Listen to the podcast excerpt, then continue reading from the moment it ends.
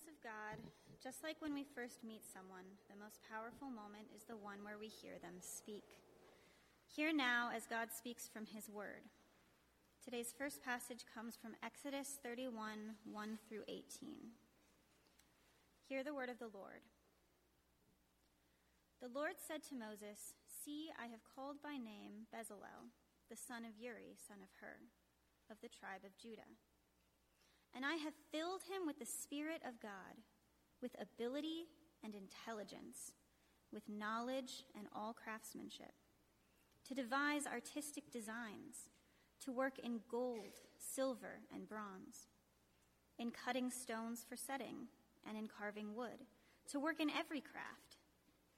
And behold, I have appointed with him Oholiab, the son of Ahisamach, of the tribe of Dan and I have given to all able men ability, that they may make all that I have commanded you. The tent of meeting, and the ark of the testimony, and the mercy seat that is on it, and all the furnishings of the tent, the table and its utensils, and the pure lampstand with all its utensils, and the altar of incense, and the altar of burnt offering with all its utensils, and the basin and its stand and the finely worked garments, the holy garments for Aaron the priest, and the garments of his sons for their service as priests, and the anointing oil, and the fragrant incense for the holy place. According to all that I have commanded you, they shall do. And the Lord said to Moses, You are to speak to the people of Israel and say, Above all, you shall keep my Sabbaths for this is a sign between me and you throughout your generations, that you may know that I, the Lord, sanctify you. You shall keep the Sabbath because it is holy for you. Everyone who profanes it shall be put to death. Whoever does any work on it, that soul shall be cut off from among his people. Six days shall work be done, but the seventh day is a Sabbath of solemn rest, holy to the Lord. Whoever does any work on the Sabbath day shall be put to death. Therefore, the people of Israel shall keep the Sabbath, observing the Sabbath throughout their generations as a covenant forever. It is a sign forever between me and the people of Israel that in six days the Lord made heaven and earth, and on the seventh day he rested and was refreshed.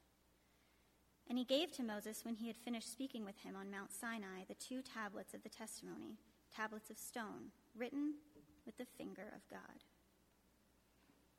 Our second passage is in 1 Corinthians 12 12 through 31. Hear the word of the Lord. For just as the body is one and has many members, and all the members of the body, though many, are one body, so it is with Christ. For in one spirit we were all baptized into one body. Jews or Greeks, slaves or free, all were made to drink of one spirit. For the body does not consist of one member, but of many. If the foot should say, Because I'm not a hand, I do not belong to the body, that would not make it any less a part of the body. And if the ear should say, Because I'm not an eye, I do not belong to the body, that would not make it any less a part of the body. If the whole body were an eye, where would be the sense of hearing? If the whole body were an ear, where would be the sense of smell? But as it is, God arranged the members in the body, each one of them as he chose. If all were a single member, where would the body be? As it is, there are many parts yet one body. The eye cannot say to the hand, I have no need of you, nor again the head to the feet, I have no need of you. On the contrary, the parts of the body that seem to be weaker are indispensable. And on those parts of the body that we think less honorable, we bestow the greater honor, and our unpresentable parts are treated with greater modesty, which our more presentable parts do not require. But God has so composed the body, giving greater honor to the part that lacked it, that there may be no division in the body, but the members may have the same care for one another. If one member suffers, all suffer together. If one member is honored, all rejoice together. Now you are the body of Christ and individually members of it. And God has appointed in the church first apostles, second prophets, third teachers, then miracles, then gifts of healing, helping, administrating, and various kinds of tongues. Are all apostles? Are all prophets? Are all teachers? Do all work miracles? Do all possess gifts of healing? Do all speak with tongues? Do all interpret? But earnestly desire the higher gifts, and I will show you a still more excellent way. This is the word of the Lord.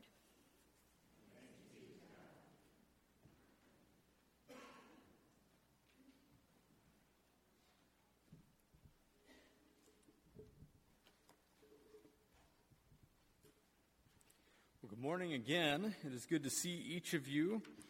Uh, I was gone all this last week. I had a class in Portland, and so uh, it feels really good to be back.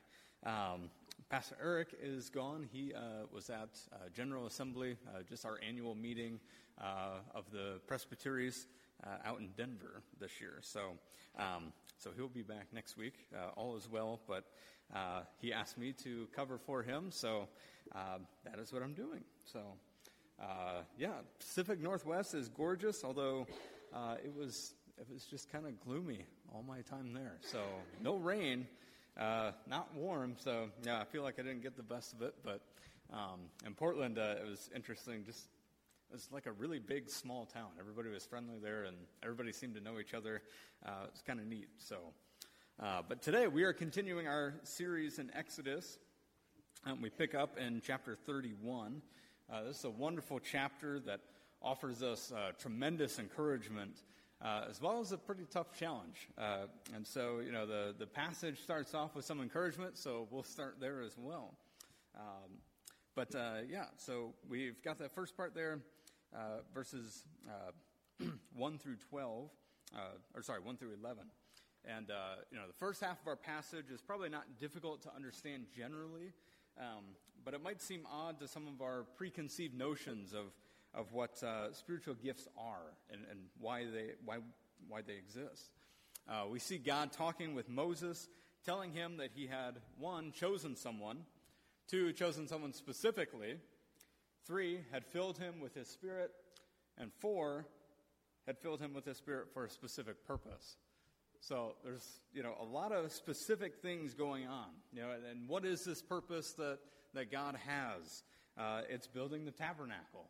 Uh, Pastor Eric last week preached on that and just talked about what the tabernacle was, but in case you have forgotten or weren't here, uh, it's a very uh, important structure theologically. I mean, this is the place uh, that, uh, that God is going to dwell with his people. We've talked in the past about uh, how mankind struggles with sin. You know, we are inherently sinful, uh, and God is inherently holy and perfect. And so uh, there needs to be something that, that happens. Otherwise, this perfect God cannot hang out with us sinners.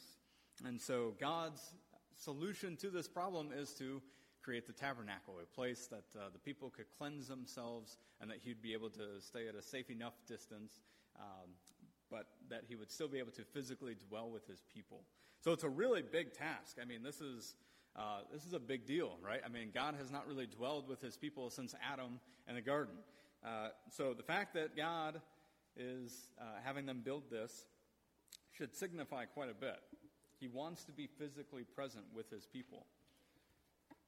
And this had to be extremely exciting to the Israelites. Uh, yeah, Pastor Eric went over some of the preparation for the tabernacle that God commanded last week, uh, but that passage mostly dealt with the what's uh, of the project, whereas uh, our chapter today deals with the hows. And so that's where we have Bezalel. Uh, God handpicked him, uh, this man from the tribe of Judah.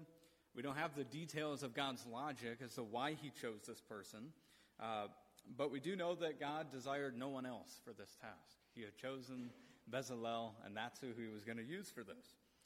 And so he was also given Oholiab uh, as an assistant, as well as a team of workers uh, under them, all of whom were given the ability to carry out this task. They were filled with the Spirit of God and given the wisdom and skill and knowledge, uh, etc., to be able to perfectly execute God's very meticulous uh, plan, uh, these instructions.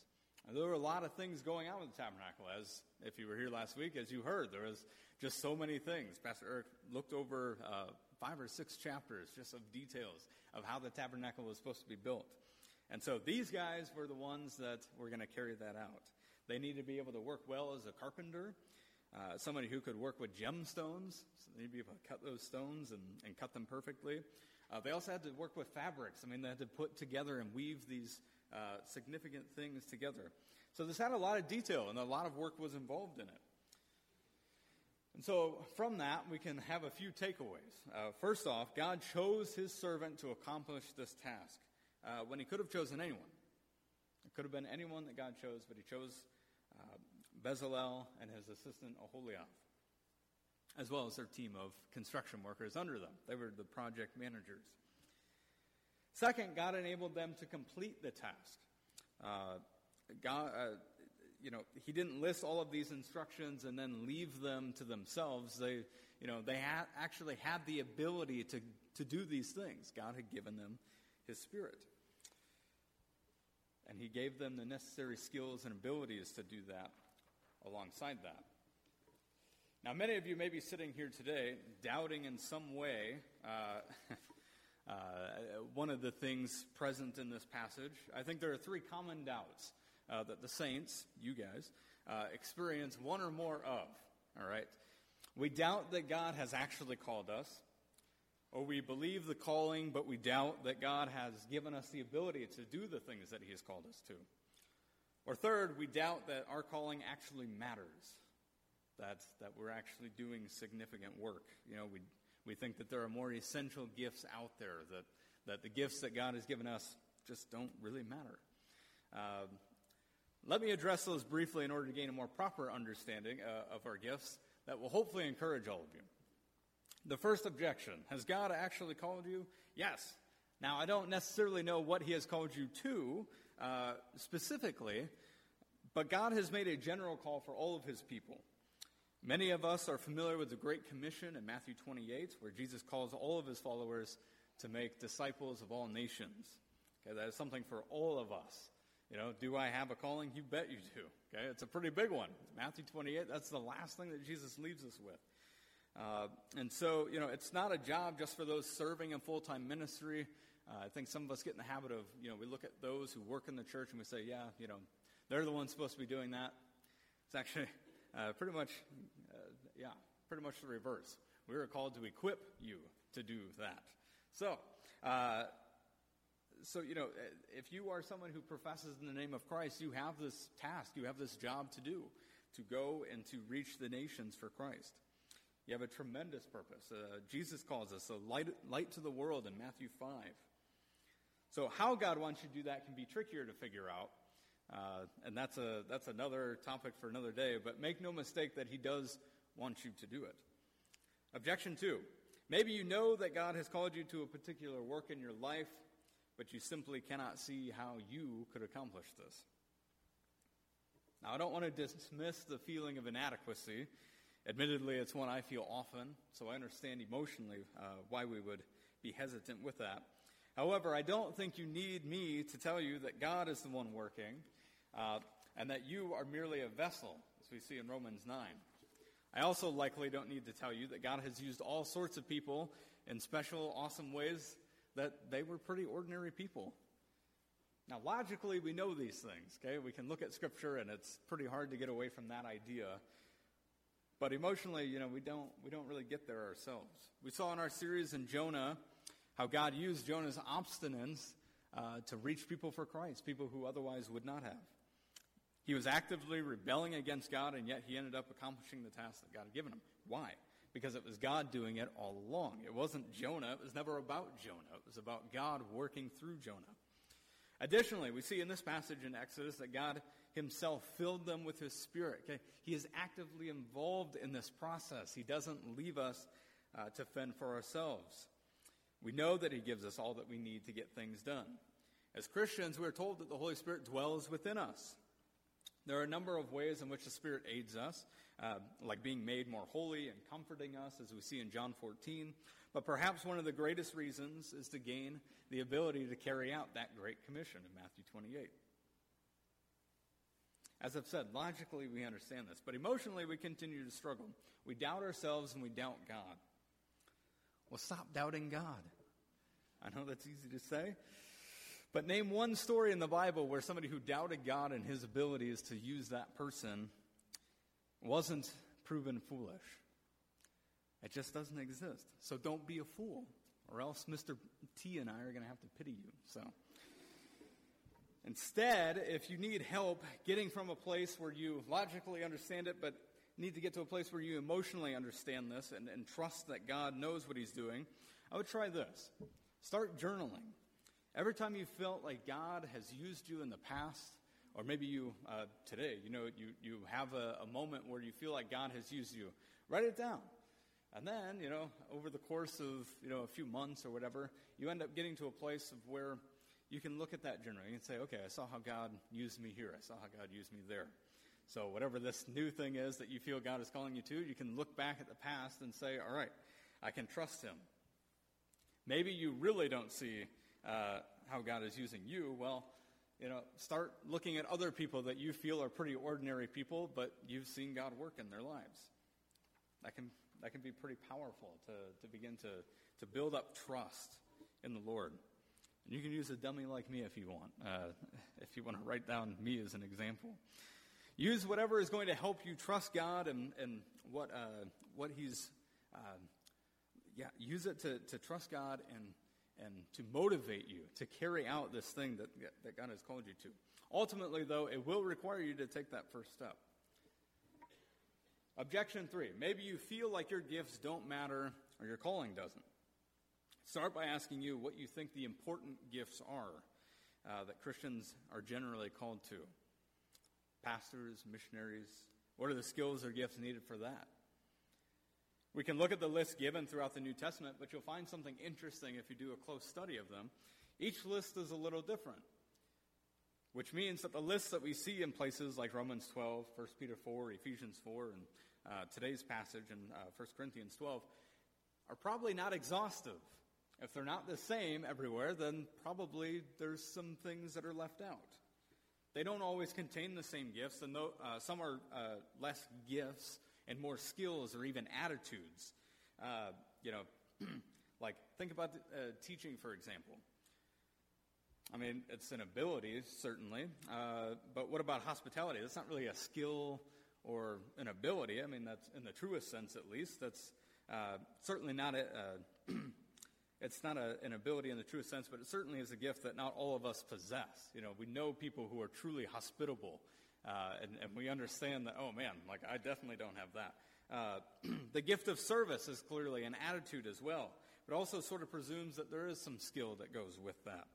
Uh, we need to change how we think about spiritual gifts because it's not uh, a spiritual gift is any skill or ability given by God to a believer with, in, uh, with intent to be used to accomplish his purposes. And that would include vocational abilities. Said another way, a gift should be considered spiritual when God has a purpose for it, not uh, necessarily one that you look at and say, oh, that's a spiritual purpose or a non spiritual purpose. It should be considered a spiritual gift when it's used for the church is that a surprise to you? I don't know if you've ever thought about them in that way. But how else would we read this chapter in Exodus 31? Uh, some of you may think that pastoral gifts and abilities are sort of the creme de la creme, uh, but it wasn't Moses building the tabernacle. And it wasn't Aaron either. Those are the priests. It's not who got asked to do that. It was Bezalel and Oholiab, men who possessed skilled labor. They had to work with metal, wood, fabric, etc. They had to follow very detailed instructions on a project that had huge theological and religious significance. These gifts were crucial for the people of Israel connecting with God, not to mention that many of the religious ceremonies couldn't take place unless there was a tabernacle. They had a place, they had to have a place to do it, which means that the priests were actually dependent on these laborers. As we see in 1 Corinthians, no member of the body matters more than another. I wanted to spend more time on this, but I ran out of time. So, uh, just generally, Paul breaks it down, showing how ridiculous it is for us uh, to think of one body part as more essential than another. So why do we do that? Why do we look at one gift and say, nah, that one's not as good? Or, or maybe you're uh, a little lacking in self confidence, and you look at another person's gift and you're like, oh man, any gift that I have is just useless compared to that. Why do we look down on these gifts? If they're really given from God, then what are we doing to God? What are we saying about God when we, when we look down on them? The truth is, I think because we equate with what is public and glorious with greatness, not necessarily uh, the way that God views it. Really, though, we ought to understand that each job has its place and its function, and it's crucial for the overall function of the body. Some are more public and glorious, yes, but each gifting serves that critical purpose. Kish, for example, we have an entire buildings and grounds committee here. These are people that often don't get any recognition. They put in long hours, and uh, you know, I guarantee you that if they didn't exist, though, that you'd notice that uh, that somebody's not doing their job. Lights are being replaced, various repairs of all types, maintenance. You know, there's a long list of things to do of a building this size, and all these things are done so that on Sunday mornings when we come here, Everything's in place, it's ready to go. If you notice, the church is also clean for us each Sunday. Uh, kids are often oblivious how a house stays clean, but we know we have to put in the work to make it happen. Uh, and yet, in the same way, I think sometimes we act as kids, you know, that we have people here working to keep it clean. Uh, Dot and Earl, they spend hours each week cleaning up the church and keeping it tidy. Uh, it's summer, so I can't tell you how frequently I see Earl out mowing the grass because we have a huge property here. Uh, it's like, man, all the time he's out there.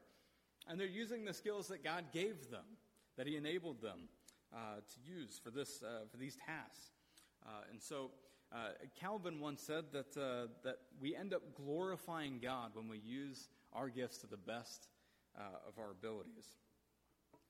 So, to quickly recap, we have all gifts, we all have gifts of different types. They all matter, and we all have a job to do with those God given abilities. It might seem strange then that the next part of Exodus 31 uh, deals with the Sabbath. Why would we go from that to here? Well, if you were here during the Ten Commandments series that Pastor Eric preached through, uh, you were likely here when we preached on the fourth commandment that we are to honor the Sabbath. So that was a couple months ago. So check up time. How have we been doing with that? Okay, are we keeping it holy as it commands us to? Some of you perhaps felt convicted by that sermon, uh, but because it was only one sermon, managed to kind of escape those feelings of conviction and you're happy, like, okay, I don't have to feel guilty anymore. Thought that was the end of it. You know, we're reading today's pa- passage, you're feeling good and safe, and then you get to verse 12 about the Sabbath, and you're like, Oh. And then we get to verse 14 about the death penalty for breaking the Sabbath, and you really start sweating. All right? Now, now listen, you have nothing to worry about. So long as you have perfectly kept the Sabbath, no harm will come to you, all right? But if you have broken the Sabbath, that bear looks pretty hungry. So, now I'm joking, of course, but you probably are wondering about the death penalty, and I promise you we'll get to that verse a little bit. But first, why is the Exodus covering the Sabbath again? I thought we already did this. Well, for starters, the Sabbath is pretty important. Looking at the text, it gives us a few reasons for why it is important. Number one, the Sabbath is a sign of the covenant between us and God. Two, that it sanctifies us. It literally makes us more holy. And three, because it is holy for us. Perhaps none of those reasons would have been the first ones that come to your mind if somebody asked you, why, why does the Sabbath matter? But these are the ones that God gives the Israelites here. As before, let's break these down. First, what does it mean that the Sabbath, that this dedicated day of rest and worship, was a sign between God and his people? Well, the other signs that we have uh, up to this point are the rainbow, circumcision, and the table of the bread of the presence of the Lord. It's a long name for the last one. But the rainbow was given to Noah and his descendants uh, and symbolized that God would never again flood the, the world, but to delay the judgment that we deserve until God has provided a means of salvation for the world. It's a symbol of mercy and of hope. Circumcision was a sign that the Israelites belonged to God. This was a physical outward mark signifying that they were God's people and that they belonged in community with one another. We would understand baptism in a very similar sense. The table of the presence of the sorry, the table of the bread of the presence of the Lord, was used as a symbol of fellowship with God, something we now look to communion for. So, what is the Sabbath signifying? That we have rest in God. We saw back in Exodus 20 when Pastor Eric preached that God actually brought it back to creation. So we are to keep the Sabbath because God rested on the seventh day and made it holy. But here we're told to keep, uh, to keep it holy because it is a sign of the covenant that they have with God. This divinely commanded rest marks God's people as distinct from the rest of the world. In the ancient Near Eastern world, where the Israelites were, there doesn't seem to be, be much evidence that anybody practiced anything like the Sabbath, and people have tried. The Israelites taking an entire day off, uh, you know, while everyone else is working, it stood out. People recognized this. They noticed it. They would be considered a bunch of weirdos, a bunch of fools. That should cause us, I think, to ponder then what our relationship is with the Sabbath, as well as what the relationship communicates to the world. Perhaps keeping the Sabbath seems odd to you. In fairness, it probably should. It is a weird thing to do. Uh, we live in a culture that says, you know, another dollar, another day, another dollar. And so we spend so much time, you know, pursuing all those things. And yet God commands that the Israelites rest. And pay attention to the fact that he re- reiterates this command after he tells them that they need to build this tabernacle. Okay, he doesn't say, "Oh, hey, here's this huge thing that we've got, this huge theological, uh, theologically important task." You know, so uh, for now we're going to suspend the Sabbath because we got to get this done. No, that's not what he says. In fact, he doubles down on the Sabbath and he says, "I'm going to kill you if you don't follow it." We laugh, but we should take this a little more seriously, right? I mean, you know, this is, this is big stuff. And yet God wants us to rest. Even the, building the tabernacle was not more important than that task that he had for them. What are we so busy with to ignore this command of God? What do we have going on? So clearly the Sabbath was important. But again, why? Well, let's look at Isaiah 58, 13 through 14. I'll read it out loud here. If you turn back your foot from the Sabbath, from doing your pleasure on my holy day, and call the Sabbath a delight, and the holy day of the Lord honorable, if you honor it, not going your own ways, or seeking your own pleasure, or talking idly, then you shall take delight in the Lord. And I will make you ride on the heights of the earth. I will feed you with the heritage of Jacob your father, for the mouth of the Lord has spoken. Now we see from this verse two major ideas. First, the Sabbath is a test of your devotion to the Lord, and that in keeping it, God will bless you. And now, that first part is actually probably what's in play here uh, in the passage in Exodus uh, when we're talking about the death penalty. Okay, to profane the Sabbath uh, was to be an act of open rebellion, okay, and defiance against the Lord. And to quickly note on that, okay, notice too that it says that uh, that somebody who breaks the Sabbath will be cut off from his people. So there does seem to be some indication that it's not necessarily always a death penalty, um, but we do have some case law uh, in Deuteronomy of some guy bundling sticks on the Sabbath. And, uh, and a big part of that story is they, they try to determine okay, what was his intent here? Okay, where was his heart in this matter? Okay, so, uh, so the death penalty, it does happen uh, in breaking the Sabbath but the heart matters. And so for some of you, that maybe helps. For others, maybe you have more questions. I'd be happy to talk to you after. But it does seem to suggest that this isn't always a death penalty. But that second part in the passage in Isaiah about blessing us for keeping the Sabbath might intrigue us. These blessings are going to reassure our faith and help us to rise above the troubles that life brings. Quite literally, this passage is communicating that we will develop endurance if we keep the Sabbath. I spent last week in class on avoiding burnout, a condition related to one's work life that causes them to become disengaged at work and life and be significantly less productive and often even comes with depression. Uh, the class sought to address that condition about how to begin developing perseverance and self management. Uh, one of the most surprising things about that class was how modern science seems to only be catching up to what's already laid out in Scripture. It was incredible. The standard thinking is that if you work more, or the more you're willing to work, the more that you will produce, the more that you will gain. The more hours that you can cram in, the more you'll get done. Tech companies, okay, places that we typically think of as places that work hard and you know embody sort of that American spirit of ingenuity and uh, and hard work. Okay, uh, they are actually starting to recognize that that doesn't work. You actually can't just keep working and going, no matter how great of a place it is, no matter how engaged you are in work. Uh, because they, they uh, actually started hiring companies to do studies on these things, and these companies presented themselves to take a look at their stuff. And what they determined was really, once you start working past 50 hours, your productivity, no matter how good you feel about it, starts to dramatically tank. And like if you're in the 65 hour range, it's like really bad. Like you might as well not be working at all. Uh, and that's because humans aren't machines. We need to rest. We need to, you know, we need to take some time. Imagine lifting weights or, or doing some workout every single day for hours at a time. You know, eventually your body would start to break down. Well, but lifting weights is how you get stronger, right? Well, yes, but first you got to rest. Your muscles need to, to heal up. And that's how they come back stronger. It doesn't just happen in, in the work, right? The, the actual workout is breaking down uh, your muscles. So, uh, rest is a critical piece to any of those workouts. So, we need to wake up and recognize that God's commanded Sabbath was for our own good. We need to have a day when we can rest, reset, and renew our faith in Christ. Uh, there are so many benefits I wanted to share with you, but we simply won't have time for all of them. Uh, but very briefly, a few things that really stood out to me. Okay, simply resting and working normal hours has been proven to increase academic performance over those who take extra time uh, to study.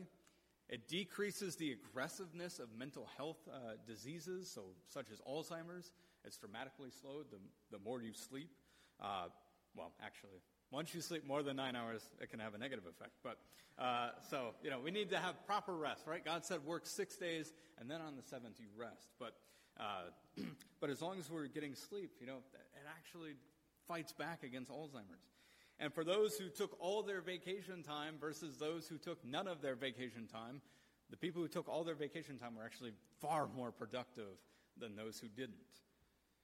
Okay, all of this should, you know, speak to us in some way. Harvard actually has just instituted that all of their freshmen during their orientation week, they have to take a mandatory class on sleep because they recognize that people are going to burn out, that if you don't take the time to rest, it doesn't matter how much you study, it's not going to stick. So they, they require them to sleep. And so, uh, and, and actually, you are considered sleep deprived if you average six hours a night for just a week. Just one week, and then you start showing signs of sleep deprivation. Now, six hours sounds pretty good to a lot of you out there, right? That's a, that's a full night's rest, you'd say but science would suggest otherwise. All the science points towards rest and not overworking for a major factor in having a healthy, productive life. Now, I mentioned depression, so I do want to say a quick word on that. Uh, we believe that because of the sin in the world, that some of us will struggle with mental health that can be entirely disconnected from spiritual causes as to say that we believe that people can have depression and it's not caused from some sin in their life or anything like that. Uh, you will likely need medication to help sort out some of those chemical imbalances going on. Uh, but I was talking with Dr. David Murray, our uh, professor this last week, and, and he said that we often overlook, though, the physical dimensions as we attempt to sort out the mental, emotional, and spiritual things going on in our lives. Uh, he said that good diet, rest, exercise, etc., it will not cure your depression in most cases, but it almost always lessens the severity of it. So please see a doctor, get some medical help, but also throw yourself a bone and get some sleep. Eat, eat, eat well, uh, exercise. So maybe God knew what he was doing when he told us to rest. The Sabbath sanctifies us and allows us to rest and recenter our minds on Christ.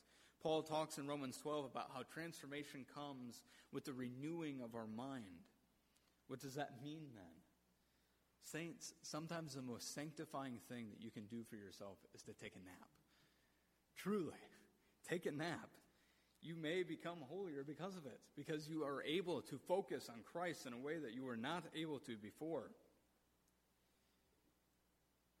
This should make sense to us. I mean, do we not feel most ready to tackle the day when we've had a good night's rest?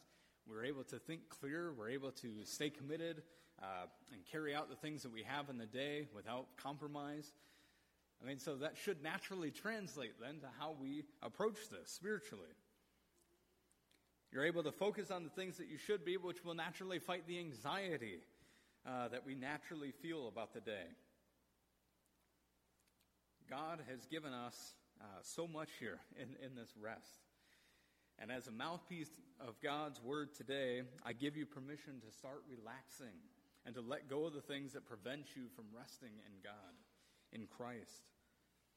Our last point is that the Sabbath is made holy for us. It is set apart, special. It is meant to distinguish us from the people around us and to empower us to carry out God's ability, or sorry, God's will for our lives. As Pastor Eric and I serve in the church, we pray that you would see in us a model of that rest, of biblically proper rest. But as parents and relatives of children, are you modeling rest for them? Do they look to you and see those biblical boundaries that we put on our lives and our busyness? We do this thing where we say it's okay for others to rest, but we don't apply that to ourselves. It's okay for others to take time off, but not for me. I gotta, I gotta get this done. We're denying ourselves the grace that God wants us to experience, and so we need to, uh, we need to allow ourselves to do that. Philippians four actually says to watch out for the interests of others, but also look after your own interests. Because if you don't, you actually will end up neglecting the gifts that God has given you. Because you're not going to utilize them as well as you could if you rested, if you looked after yourself. Well, that ties right in with our talk on uh, gifts earlier, so file that away. But I talked earlier about thinking through what our relationship with rest communicates to others. What do our actions on Sundays communicate to our children? If we're so intent on being busy, busy, busy, what will they learn for themselves? When will they make time to refocus on Christ if, if life is going a million miles a minute, as it so often does when we let it? We need to rest, they need to rest, and they need to learn how to rest from us, family members and parents. So we need to model it for them so that they don't grow up um, overworking themselves. And we also need to ask ourselves seriously I mean, are we sleeping less than Jesus himself did? I mean, as you go through Scripture, there's quite a few instances where we see Jesus napping, or that, you know, they had to wake him up in the middle of a storm because he was resting. Like, Jesus had the most important task uh, in all of history, and yet he still took time to recuperate, to make sure that he was ready physically for the things that were before him. So, as a serial Sabbath breaker, Lord, forgive me so that my children will not grow up to dishonor Sabbath in the ways that I have. May that be your prayer as well, if you have some growing to do in this area. This will also then help, help fulfill us, uh, help us fulfill our duties in the Great Commission. Diana had a pastor who was extremely gifted at soccer and had the opportunity to join a league uh, that was going to prepare him for a spot for the national team, I believe. Uh, something big. And uh, he turned them down. He turned them down because they were going to be gone every Sunday. And he said, I, I need that rest. I need that day of worship with my church family. You know, if we take the Sabbath seriously, people will notice. Certainly, her pastor's coach noticed. And as the world struggles on with low energy, frequently incapable to evaluate their own lives, and an anxiety that comes with thinking that everything is in their control and, and it is up to them to make sure that everything falls into place. When they look at us goofy Christians, they should see how we trust God with all that. That we're slowing down because we know that God can take it from here that really he was taking it all along.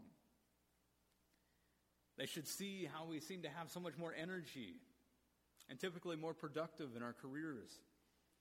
Let them see Jesus in us, the master of rest, the one who said for all to come and to lay down their burdens and to take rest in him. Let the gospel of the Sabbath minister to us, our families, and the world. we look at uh, verse 18. This is the last bit, I promise. But it says that God gave Moses the tablets, uh, the commandments that were written down. He gave them to him, and, uh, and they took them down. He gave them, he gave them both tablets. Now, typically, and this is just a personal pet peeve of mine, uh, so I'm sure some of you will point it out anytime you see it, but often you will see a picture of the Ten Commandments, and you will see, you know, 1 through 5 on the first half, and then 6 through 10 on the other half. That is actually not how it likely would have been. Uh, it likely, the, the, basically is part of something called the Suzerain-Vassal Treaty, and eventually uh, the king would keep a copy of this contract, and then the people would take another contract. So if God is giving Moses both copies, what does that mean? It means God says, I'm, I'm going to do my part, all right? You can guarantee that. I don't need a copy to look over and make sure I'm, I'm meeting my terms, but you're going to need both copies for that. So we need to make sure that we're taking uh, all of that properly. God took on everything. Okay, He took on the rest that we need. He offers it to us. Let's pray. Father, maker of the heavens and the earth, we thank you for modeling rest for us.